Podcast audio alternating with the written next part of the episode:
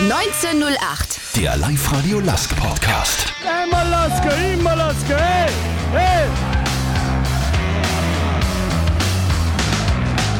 Mit Wolfgang Müller. Servus, grüß dich, hallo, herzlich willkommen zum Live-Radio Lask Podcast 1908. Diese Ausgabe präsentiert euch Zipfer, urtypischer Partner des Lask.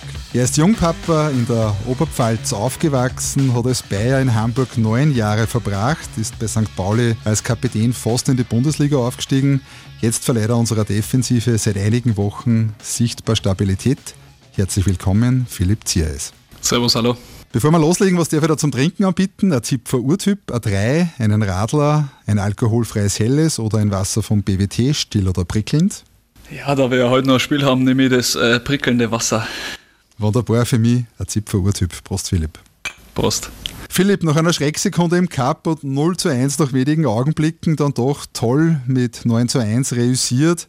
Wie geht's dir nach dem ersten Sieg in der Saison? Ja, der Start war alles andere als äh, gelungen für uns äh, mit eigentlich dem ersten Angriff und der ersten Minute des Gegentor äh, zum Schlucken. Das haben wir uns äh, anders vorgestellt. Im Pokal äh, ist es ja auch immer so eine Geschichte äh, in solche Spiele, aber ja, ich muss sagen, ich bin eigentlich nicht nervös geworden und ich glaube die Mannschaft auch nicht. Man hat so die Minuten da drauf gesehen, dass wir eigentlich ganz gut reagiert haben und auch mit den folgenden Angriffen dann hat man schon gesehen, einfach wenn wir unsere Passstaffetten durchkriegen, werden wir zu Chancen kommen und das ist so ist dann auch letztendlich kommen. Mhm. Seit ein paar Wochen in Linz, wie gefällt es dir bei uns? Ja, so viel habe ich noch nicht gesehen, aber äh, als gebürtiger Bayer äh, fällt es mir doch leicht, äh, in Österreich anzukommen, deswegen passt alles. Du hast vorher gesagt, Umzugsstress ein bisschen, wie bist du von uns in der Stadt und vom Verein in Linz aufgenommen worden? Ja, super. Hier, die Jungs äh, sind ja alle ganz, äh, ein ganz homogener Haufen und äh, haben es uns leicht gemacht, die ganzen Neuzugänge. Die Stadt äh, habe jetzt leider noch nicht so viel gesehen. Wir haben ja doch äh, ja, einige Trainingseinheiten auf dem Programm, viel außenrum zum Regeln. Bin nur mitten im Umzug jetzt, aber alles in allem fühlen wir uns wohl. Meine Familie ist jetzt da und äh, der Start hätte definitiv schlechter sein können.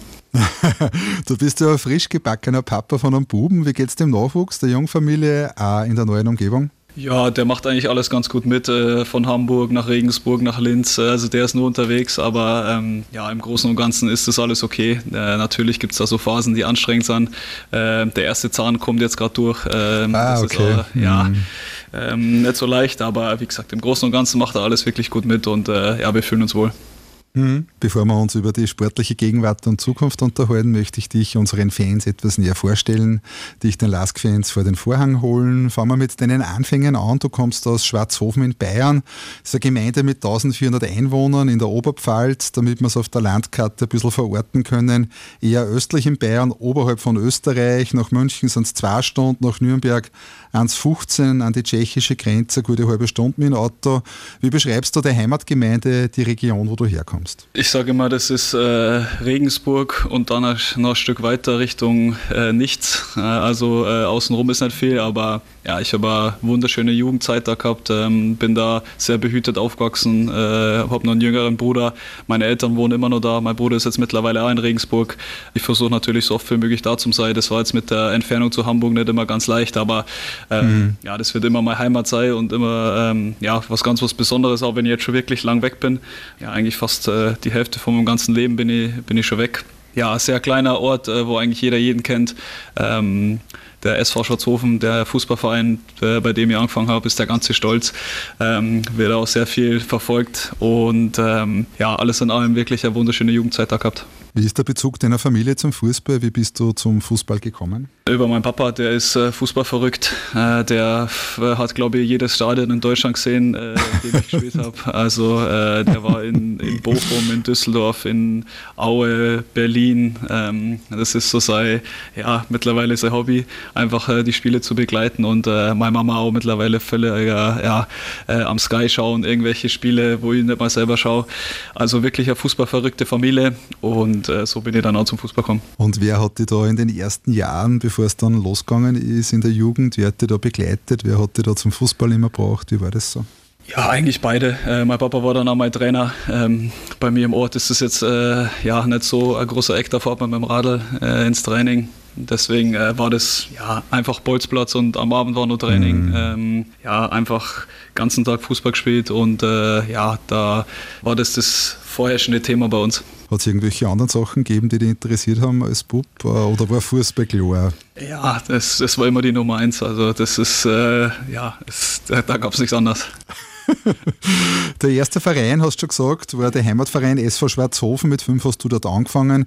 Bis 2007, also bis du 14 warst, das waren doch immerhin neun Jahre. Ja, eigentlich meine ganze Jugendzeit. Ähm, das war es gab nichts anderes für mich, wie ich gerade schon gesagt habe. Das war so, ähm, alle meine Kumpels, alle, die ich gekannt habe, waren da dabei. Und ähm, ja, es waren auch sehr, sehr viele aus dem Ort oder sind sehr viele aus dem Ort engagiert da ehrenamtlich. Und man hat die Spiele gehabt, man hat am Wochenende dann die erste Mannschaft angeschaut. Ja, so war das eigentlich die ersten Jahre durchgehend.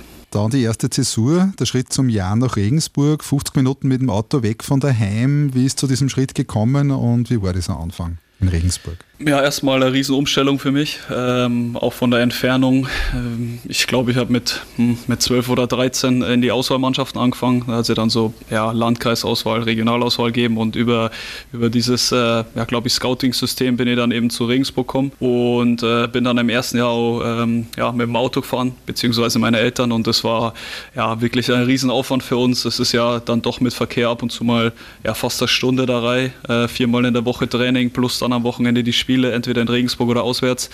Und äh, ja, ohne meine Eltern wäre das nicht möglich gewesen. Also das ist, da gab es keine Busverbindung, keine Zugverbindung, die irgendwie Sinn gemacht hätte. Also die haben mich äh, ja, fünfmal die Woche da gefahren. Ja, wow. ohne die, mhm. ja genau, das, das war der Anfang und das war, ich sage immer, das war der Knackpunkt, weil wenn die das nicht gemacht hätten, hätte ich, äh, hätte ich das einfach nicht machen können ja, bin ihnen natürlich bis heute dankbar, weil es einfach äh, so ein Riesenaufwand für die war. Ich bin teilweise aus dem Schulbus ausgestiegen. Meine Mama ist auf der anderen äh, Straßenseite mit dem Auto gestanden mit einer Box Nudeln. Äh, ich bin ins Auto rein und nach Regensburg weiter und dann irgendwann um, keine Ahnung, zehn, halb elf wieder daheim. Also das erste Jahr war wirklich äh, alles in allem ähm, ja, sehr anstrengend für uns alle. Dann bin ich direkt ins Internat nach Regensburg weiter. Okay. Äh, weil wir einfach gesagt haben, das ist nicht mehr möglich für uns alle, das wollte ich auch nicht mehr, das war einfach äh, ja, zu großer Aufwand für alle. Und genau, dann bin ich mit ab der U16 dann äh, in Regensburg im Internat gewesen. Mhm. 2009 Bayern-Auswahl, 2010 Süddeutscher Meister, U17, U19, mit 18 erstmals im Kader der ersten von Regensburg zumindest reingeschnuppert. Wie war diese Zeit als Nachwuchsspieler, bevor du zu den Großen in die erste Mannschaft gewechselt bist? Das, äh, wie gesagt, die Internatszeit. Wir sind dann ja, ein, zwei Mal umgezogen, weil der Verein da auch, ähm, ja, finanziell nicht gerade gut aufgestellt war. Das Internat mm. geschlossen. Wir hatten so ein Apartmenthaus mit, äh, glaube ich, sieben oder acht Jungs. Äh, ja, brauche ich niemandem erzählen, wenn ja, 16-jährige äh, Jungs äh, alle, alle, auf dem Haufen sitzen, dann wird es auf jeden Fall nicht langweilig. Ähm, wir haben das aber mit der Schule auch ganz gut noch hingekriegt, so äh, alles im Rahmen. Ja, war eine coole Zeit. einfach ja, ein bisschen ich sage mal, ohne Aufsicht in Regensburg äh, unterwegs zu sein und seine Freiheiten zu haben. Äh, also das, das haben wir schon genossen, ohne dass der Fußball zu kurz gekommen ist, weil das war für uns immer an erster Stelle. Mhm. Dann der Aufstieg mit Regensburg in die zweite deutsche Bundesliga und du bist in beiden Relegationsspielen gegen einen KSC auf dem Platz gestanden. Ja, das war meine praktisch meine erste richtige Profisaison unter Markus Weinzel. Äh, ich glaube, ich hätte nur in der U19 spielen können, aber er hat mich schon ähm, mit, äh, mit dazu geholt.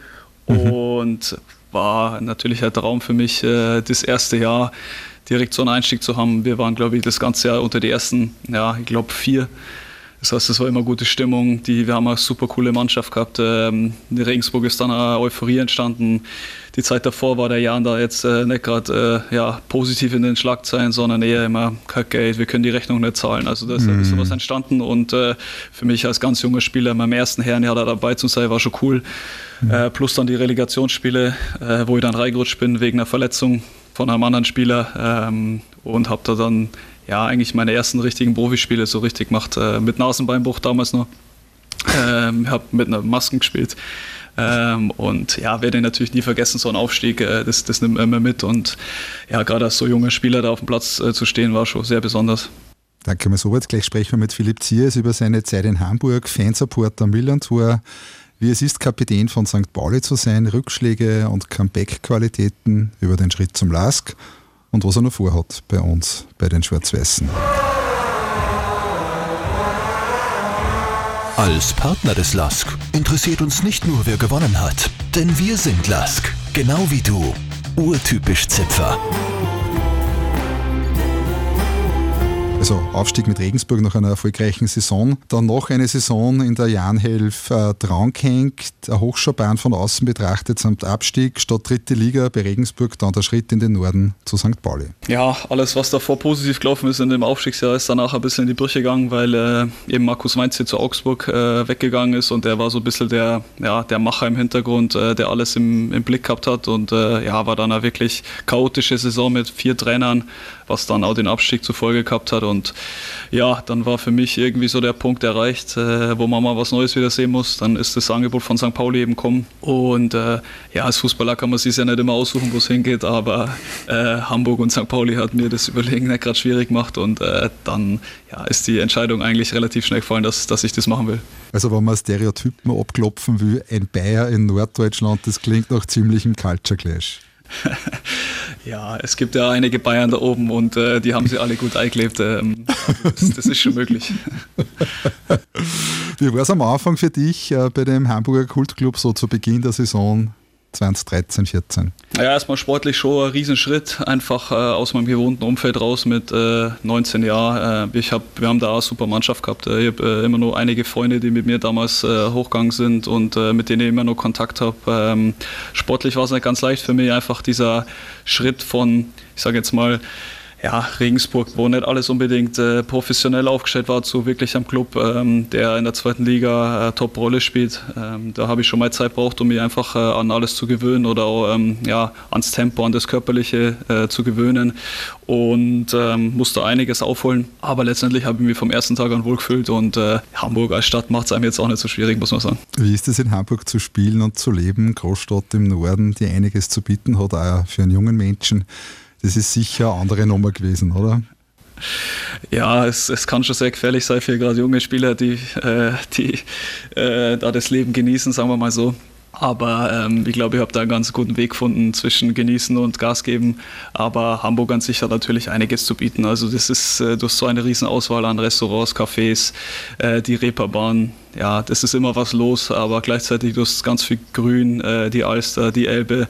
Also es gibt so viele Möglichkeiten in der Stadt, äh, dir wird eigentlich nicht langweilig. Es ist immer, immer was da, was du Gott äh, oder auf was du Bock hast und äh, das, das macht schon einfach aus. Dabei Pauli gegen HSV, das ist ja in Hamburg fast Religion. Ja, wir haben uns alle gefreut, als der HSV runtergekommen ist, dass man wieder Derby gibt. Ähm, ich habe das erste dann auch direkt schön im Volkspark. Äh, es war zwar ein Grottenkick, ein 0-0, aber vom Drumherum war es wirklich besonders, einfach nach der ganzen Zeit. Ich glaube, das letzte war 2010 hm, in der Bundesliga. Und ähm, ja, diese Emotionen und die Stimmung waren schon äh, sehr besonders und äh, da werde ich auch mich immer dran erinnern nach neun Jahren hast sicher ein paar Gedanken dazu, wie heißt, was heißt es für St. Pauli aufzulaufen bzw. aufgelaufen zu sein? Ja, erstmal, dass neun Jahre wären, hätte ich am Anfang auch nicht gedacht, das ist im Fußball ähm, ja nicht so planbar. Es war auch bei mir ähm, ja, sehr viele Zufälle dabei, dass es dann so lange wird. Ich meine, äh, ich brauche nicht erzählen, der eine Trainer mag die, der andere nicht, dann äh, ja, kann das mal schnell gehen. Bei mir waren es dann letztendlich neun Jahre und es war wirklich ja, von der ersten Minute an besonders äh, der Verein ja, man muss das miterleben, um wirklich zu spüren, wie besonders das ist. Die, die Fans außenrum, die Fanszene, die da schon sehr prägend ist und auch großes Mitspracherecht hat. Und äh, ja, das Millantor-Stadion muss ja auch niemandem erzählen, äh, dass das, es ist immer voll, es ist immer gute Stimmung. Äh, solange wir Gas geben haben, war nie Kritik da. Äh, auch in den ganz, ganz schweren Phasen, die wir auch gehabt haben in meiner Zeit da, ähm, ja, war immer der Support zu spüren und äh, das ist schon was Besonderes, auch in der Verbindung mit der Stadt. Ich meine, das Stadion steht direkt neben der Reeperbahn. Also du kannst äh, nach dem Spiel direkt rübergehen und äh, bist eigentlich mittendrin. Und äh, ja, alles in allem bin ich schon sehr stolz darauf, äh, so lange Teil davon gewesen zu sein. St. Pauli ist ja eine Form von Sozialpolitik, Positionierung gegen Rechts für LGBTQ+, das Regenbogensymbol integriert in den Trikots, die Piratenflagge als Statement. Welche Rolle nimmt man da auch in der Außenwirkung als Mannschaftskapitän ein? Mm, es, es ist eigentlich entspannter, als es jetzt gerade anhört. Also so, du musst als Spieler schon aufpassen. Ähm, also wir haben auch jedes Jahr ähm, ja, wie, wie eine Art Medienschulung äh, dazu erhalten. So, ja, was, was, ist, was sollte man machen, was sollte man vielleicht nicht machen, aber ähm, ich sage mal so, jeder, der ein bisschen gesunden Menschenverstand hat, der kriegt das schon hin. Letztendlich lassen die, die St. Pauli-Fans auch in Ruhe. Du kannst in Hamburg ganz normal, äh, ganz normal unterwegs sein und es letztendlich freuen sie die sogar noch, wenn du wahrscheinlich auf ein Bierchen rüberkommst auf der Reeperbahn. Ähm, deswegen alles in allem sehr entspannt. Kult ist ja auch die Fanszene, du hast das vorher schon angesprochen. Bitte erzähl unseren Lask-Fans deine Lieblingsgeschichte zu den Fans am Millantor. Boah, meine Lieblingsgeschichte zu den Fans am Millantor. Oh. Irgendein Schmankerl, irgendeine Anekdote. Ja, ich könnte jetzt erzählen, dass der Support natürlich in jedem Spiel unfassbar ist, das ist ja klar. Ich meine, das Stadion ist, ist jederzeit voll ja, auswärts. Wir waren in Sandhausen zum Beispiel. Äh, da ist, das ist wie ein Heimspiel fast für uns, weil, weil mehr St. Pauli-Fans da sind als ähm, Sandhausen-Fans. Und solche Geschichten sind schon besonders. Und das, das Ganze drumherum dann mit die persönlichen Begegnungen. Ähm, ja, es ist auch was Besonderes. Die, die St. Pauli-Fans muss man einfach mal erleben haben. Ja, das ist, ist ein ganz besonderer Haufen, sagen wir mal so. Die, die eine Geschichte fällt mir jetzt auf Anhieb leider nicht ein.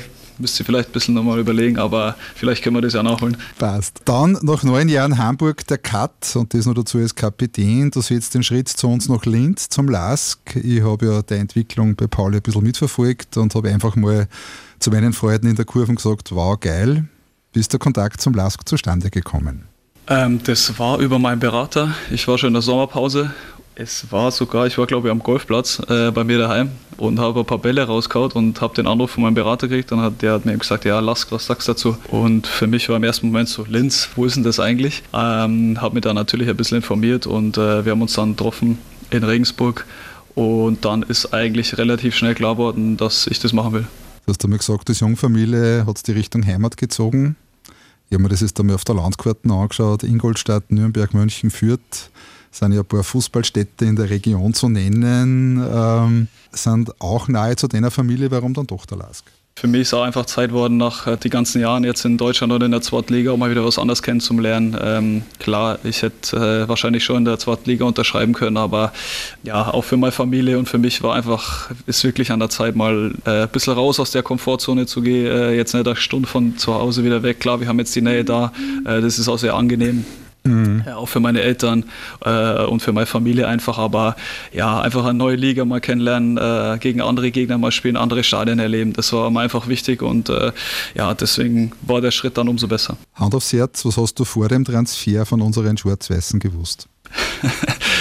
äh, relativ wenig. Äh, ich habe natürlich die internationalen Erfolge, die kriegt man dann schon mit, äh, die Spiele. Ich habe sogar das Tottenham-Spiel so äh, zufällig mal gesehen damals, aber ja, letztendlich, das habe ich auch schon mal gesagt, äh, verfolgt man als deutscher Zweitligaspieler die österreichische Bundesliga jetzt nicht so unbedingt. Da ist dann der Fokus doch mehr ja, auf der Bundesliga in Deutschland und auf den Top 5 Ligen in Europa. Aber ja, als, als Bayer kriegt man das dann doch ein bisschen mehr vielleicht mit, aber letztendlich habe ich nicht zu viel gewusst der Linzer Athletik Sportclub. Äh, wie würdest du unseren Verein nach ein paar Wochen am Fremden beschreiben? Sehr familiär. Ähm, es ist alles nah beieinander, wir haben alles da. Ich freue mich jetzt aufs neue Stadion. Das glaube ich, äh, machen alle. Äh, das wird richtig cool. Und letztendlich kann ich es jedem nur empfehlen, mal vorbeizuschauen. Auch wenn es natürlich in Sachen Fankultur schwer zu toppen ist, was sich da am Millantor abspielt. Du hast gesagt, du freust dich auf die Fans des LASK. Was hast du von unseren Fans und von der schwarz-weißen Kurven bisher so mitbekommen? Ja, erstmal äh, haben mir alle erzählt, dass der Support äh, sehr, sehr gut ist. Und äh, auch im Spiel gegen Frankfurt hat man es, glaube ich, schon gemerkt, dass äh, richtig Stimmung aufkommen kann. Äh, ich schätze mal, in der Liga wird es noch einen Ticken besser. Äh, und auch auswärts ist da einiges geboten. Plus neues Stadion dann, wenn da richtig mal was los ist, glaube ich, kann das schon sehr, sehr gut werden. Ist fix, das ganze Stadion wird euch wieder nach vorne peitschen am kommenden Samstag gegen Klagenfurt. Schon Bock auf Saisonstart in ein paar Tagen zu Hause vor heimischem Publikum? Ja, auf jeden Fall. Äh, der Cup war jetzt ein guter, guter Einstieg in die Saison für uns alle, aber jetzt freuen wir uns auf die Liga und auch gerade mit einem Heimspiel zu starten, ist für uns alle cool. Und äh, ja, dann gehen wir es an. Bevor wir uns über den Saisonstart noch kurz unterhalten, die LASK-Fans haben bis gestern den Urtypen der abgelaufenen Saison gewählt. Wer hat aus eurer Sicht am besten performt? Wer war euer Spieler der Saison 2021-22? Zu gewinnen gibt es einen ganzen Jahresvorrat Zipfer. Eure Wahl ist auf unseren Kapitän Alexander Schlager gefallen. Ich wollte mich bei euch bedanken, dass ich zum Urtypen der Saison gewählt worden bin. Das ist eine Riesenehre und ich bin dankbar für eure grandiose Unterstützung und äh, ich freue mich jetzt auf die neue Saison und ja, lass uns gleich gemeinsam am Samstag gegen Austria Klagenfurt wieder starten. Danke. Ab sofort könnt ihr wieder den Urtypen des Monats wählen. Details findet ihr auf liveradio.at. Noch etwas zum Menschen Philipp Ziereis. Woher kommen diese Nehmer- und Comeback-Qualitäten? Ich habe mir mal deine verletzten Geschichte angeschaut. 2012, 13, vier Monate Pause wegen Außenband, Anriss Knie, Comeback und Relegation gewonnen. 2017, 18 Oberschenkel, Muskelriss, halbes Jahr out. 2019, 20 mehr als ein halbes Jahr out wegen Kreuzband und Innenbandriss im Knie. Deine Antwort darauf, St. Pauli-Kapitän, unglaubliche Rückrunde und eine Folgesaison gespielt mit dem Fastaufstieg in die Bundesliga. Wer und was machen die so stark in schwierigen Phasen? Ja, die Unterstützung von meiner Familie war schon das Entscheidende in diesen Phasen. Also ähm, die Verletzung am Oberschenkel und der Kreuzbandriss war schon die schwierigste Zeit in meiner Karriere. Gerade der Kreuzbandriss dann hinterher. Ähm, ich meine, letztendlich erwischt es doch jeden Spieler eigentlich in der Karriere mal mit einer größeren äh, Verletzung und ähm, das war mir ja irgendwann klar, dass dann der Kreuzbandriss da dahinter noch kommt, war besonders bitter, einfach weil es auch in einer Phase war, wo wir ja sehr gut performt haben und ähm, oben dabei waren und ich persönlich auch topfit war. Ja, das waren schon sehr, sehr schwierige Zeiten, gerade die Anfangsmonate, wenn du dann aus der OP kommst, wenn du ähm, auf Krücken unterwegs bist. Aber ja, in mir ja, war einfach dieses Feuer, das Brennen, äh, einfach noch stärker zurückzukommen, immer da. Das ist äh, weiterhin so. Ich, ich äh, es hört sich dumm an, aber man kann aus, aus diesen Phasen immer was Positives ziehen und es ist dann vielleicht jetzt, oder hört sich an wie ein Floskel, aber es ist einfach so, du ja, beschäftigst dich so viel oder so intensiv mit deinem Körper äh, und ja, kannst dann auch für die Jahre danach was mitnehmen.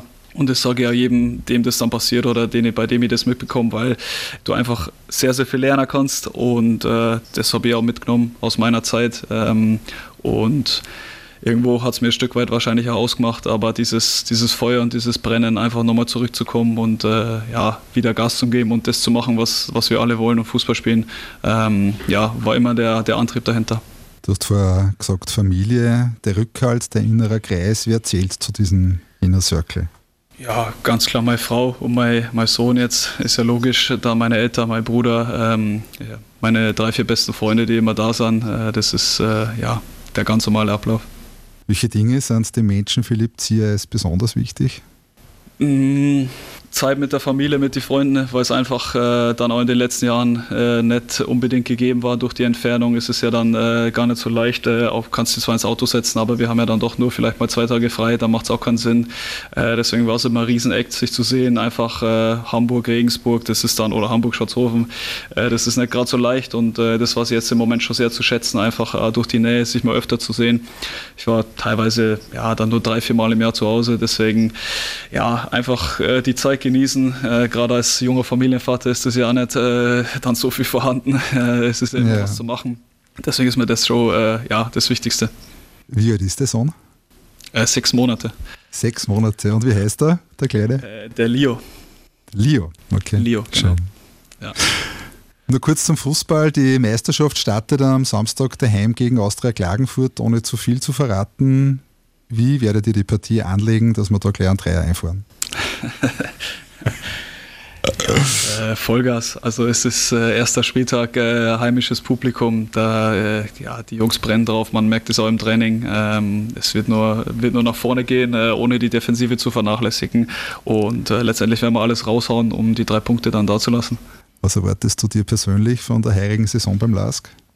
Erstmal äh, gesund bleiben, das ist das Allerwichtigste. Ähm, Gerade wenn man meine Historie anschaut, äh, was man warum, äh, das ist aber auch bei jedem anderen Spieler so. Und ich will einfach meinen Teil dazu beitragen, dass wir erfolgreich sind. Äh, es fängt immer bei einem persönlich an. Man kann nicht irgendwie äh, ja, Dinge raushauen und dann nicht liefern. Also erstmal muss man mit Leistung vorangehen und das will ich einfach machen. Und äh, ja, wie gesagt, einfach meinen Teil dazu beitragen, dass wir erfolgreich sind. Mhm. Ich habe letzte Woche einen Trainer im Podcast gehabt und auf die Frage Ziele für die Saison hat er gesagt, besser wie letztes Jahr. Ähm, welche, welche Ziele habt ihr euch als Mannschaft schon gesteckt? Kann ich nur das Zitat vom Trainer unterschreiben. also das heißt Top 6 oder was, was, der, was wo darf man das Ziel verorten? Äh, ich spreche jetzt mal für mich. Äh, ich glaube schon, dass wir das internationale Geschäft wieder angreifen äh, wollen. Deswegen bin ich auch hier. Ähm, das war natürlich auch ein riesen Pluspunkt von, von der Liga, von dem Verein, dass man sich international mal zeigen kann. Als Zweitligist ist ja das ja unmöglich. Und ich denke schon, dass das für uns alle das Ziel sein sollte. Mhm. Im kommenden Jahr spielen wir im neuen Stadion. Wie sehr freust du dich auf unser Schmuckkästchen, auf die neue Google? Ja, ich habe ja schon einiges gesehen, äh, wie es werden soll und muss sagen, wird wirklich ein Top-Stadion äh, mit allem drum und dran und äh, wir freuen uns alle drauf. Du bist jetzt 29, der Vertrag äh, vorerst einmal auf drei Jahre anberaumt. Du bist im besten Fußballeralter, speziell auf deiner Position als Innenverteidiger. Was sind deine sportlichen Ziele als Kicker und welche beruflichen Ziele hast du noch über deine aktive Zeit hinaus? Ja, erstmal will ich das nächste Jahr erstmal angehen. Äh, ich bin eigentlich kein Freund davon, irgendwie große Pläne zu machen über die nächsten Jahre. Natürlich will ich so lange spielen, wie es geht, wie mein Körper äh, das zulässt. Äh, ich habe schon vor, gerade als Innenverteidiger nur ein paar Jährchen zu kicken, weil es einfach das Beste ist, was es gibt. Und ja, was danach passiert, wird man sehen. Es, natürlich mache ich mir einige Gedanken. Ich bin mir aber noch nicht sicher, ob ich im Fußball weitermachen will. das wird man dann sehen. alles zu gegebener Zeit. Wie gesagt, ich bin da eigentlich jemand, der da sehr spontan ist bei allem. Aber äh, für mich ist es eigentlich nur wichtig, mal die Saison äh, und alles andere ist im Fußball eh ja, sehr, sehr schwierig planbar und äh, ja, wird man dann in Zukunft sehen. Philipp Siers, danke dir für deine Zeit und deine persönlichen Einblicke. Viel Gesundheit für deine Familie. Eine wunderschöne Zeit mit deinem Sohn und deiner Frau bei uns in Linz. Alles Gute für die herrige Sohn beim geilsten Club der Welt und viele tolle Momente in Schwarz-Weiß. Dankeschön. Wenn euch was am Herzen liegt, äh, gerne euer Feedback als Voicemail unter podcast.liferadio.at. Philipp, herzlichen Dank, war voll geil. Dankeschön. Danke auch. Ciao. Servus. 1908. Der Live-Radio Last Podcast.